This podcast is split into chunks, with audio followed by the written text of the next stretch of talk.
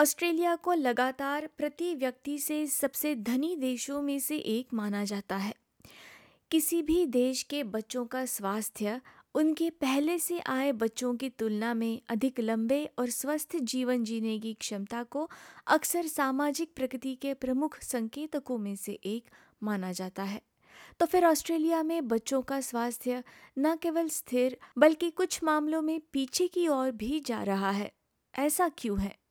इस सप्ताह Victorian health promotion foundation, यानी Vic health, Murdoch children's research institute और Australian research alliance for children and youth की ओर से युवाओं के स्वास्थ्य पर नज़र रखने वाली एक राष्ट्रीय रूपरेखा प्रस्तुत की गई।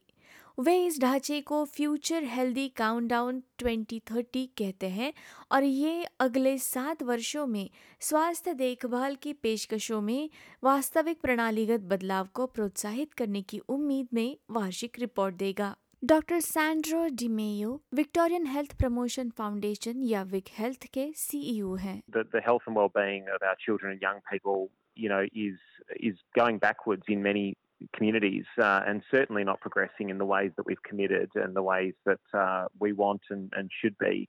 So, you know, this, this new supplement uh, tracks a range of really critical areas of child and adolescent health and well-being from you know, looking at the material basics, access to the, the foundations that children and young people need to be able to thrive, but also, of course, you know, access to a sustainable, healthy uh, environment and a sense of uh, identity and culture the medical journal of Australia के एक प्रकाशन में विभिन्न स्वास्थ्य संगठनों ने सामूहिक रूप से बच्चों पर बढ़ते प्रतिकूल स्वास्थ्य प्रभावों में योगदान देने वाले तत्वों पर ज़ोर दिया।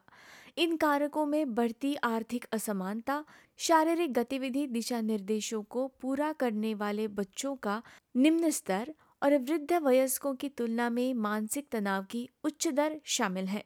उनके डेटा से पता चलता है कि छः में से एक युवा गरीबी में जी रहा है।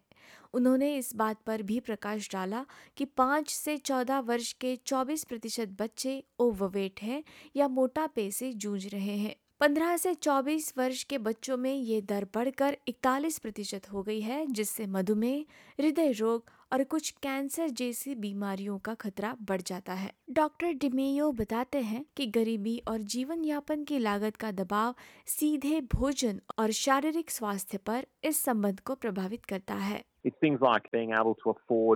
access and enjoy good food. You know, it's about proper housing. If, if kids are living environments or young people can't afford rent uh, to be able to put a quality roof over their heads, a place to be able to cook and enjoy and share food, um, you know, these things impact on their health uh, and on their food security.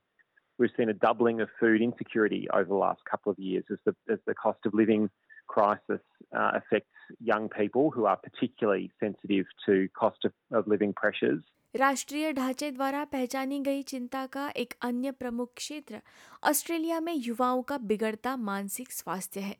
Data से पता चलता है कि 16 से 24 साल के 40 प्रतिशत बच्चे मानसिक विकार के मानदंडों को पूरा करते हैं। डॉक्टर डिमेयो का कहना है कि इन बीमारियों को पहले पहचानने की क्षमता में सुधार एक छोटा कारक हो सकता है, लेकिन उनका दावा है कि मानसिक बीमारियों में वृद्धि निर्विवाद है When it comes to mental health, there there has been you know improvements in diagnostics that that mean we're probably catching young people earlier, but there absolutely has been a significant increase in the last few years, a very concerning increase uh, in poorer mental health, and this is due to issues like the very real uh, psychological effects and, and stress caused by climate change, uh, rising cost of living, but then deeper issues. We know racism is a major driver of poorer mental health uh, in young people in Australia. Um, and, and a protective factor uh, is their ability to, you know, connect with others. Khalid मूज Deakin university में 19 वर्षीय associate research fellow हैं और उन्होंने national framework के report में प्रमुख युवा लेखकों में से एक के रूप में भी काम किया है वे कहते हैं कि ये महत्वपूर्ण है कि युवा स्वास्थ्य परिणामों को संबोधित करने के लिए किसी भी रणनीति के एक अभिन्न अंग के रूप में युवा आवाज़ों की एक विविध श्रृंखला को शामिल किया जाए I was bringing sort of a broader perspective of uh, the need to include young voices like mine in decision making. Uh, but likewise, I was very critical um, in my sense of reflecting and contributing in the sense that I am a young African person um, who is a key advocate in these issues and recognizing that there's engines of exclusion, inequity, and injustice that drive some of these issues.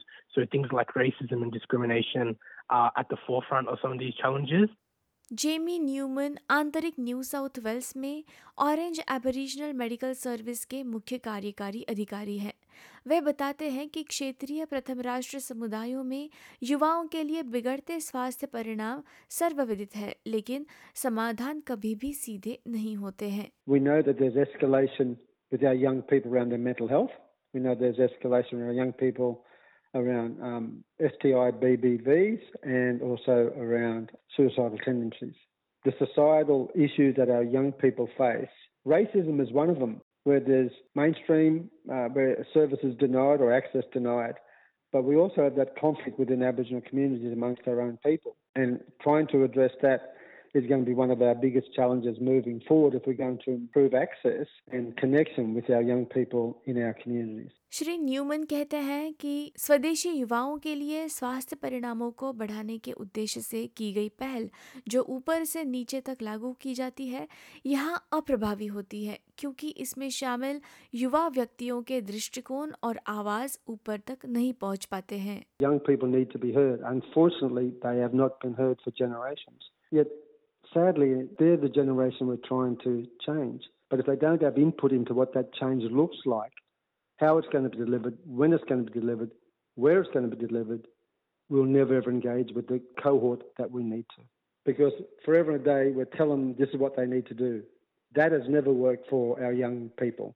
They need to be involved in their healthcare. They need to, we need to be listening and we need to be redesigning or reshaping our services that caters to their need. Khalid मूज इस बात से सहमत हैं कि युवाओं की आवाज़ और उनके मतों को केंद्रित करना महत्वपूर्ण है वे कहते हैं कि फ्यूचर हेल्दी काउंटडाउन 2030 ढांचे की स्थापना एक मददगार छलांग रही है लेकिन अभी भी बहुत काम करने की ज़रूरत है I think it's really important to share the space and to realize that young people as voices are not being equitably heard in decision making spaces. I think this framework really sets a good understanding of how we can include young voices. Definitely, this is not the end. There is definitely a lot of work uh, to build around it, to promote it, and to really shift the dial in the next seven years. SBS news के लिए Sam Dover की इस report को SBS Hindi से आपके लिए प्रस्तुत किया प्रियंका हतवर्णे ने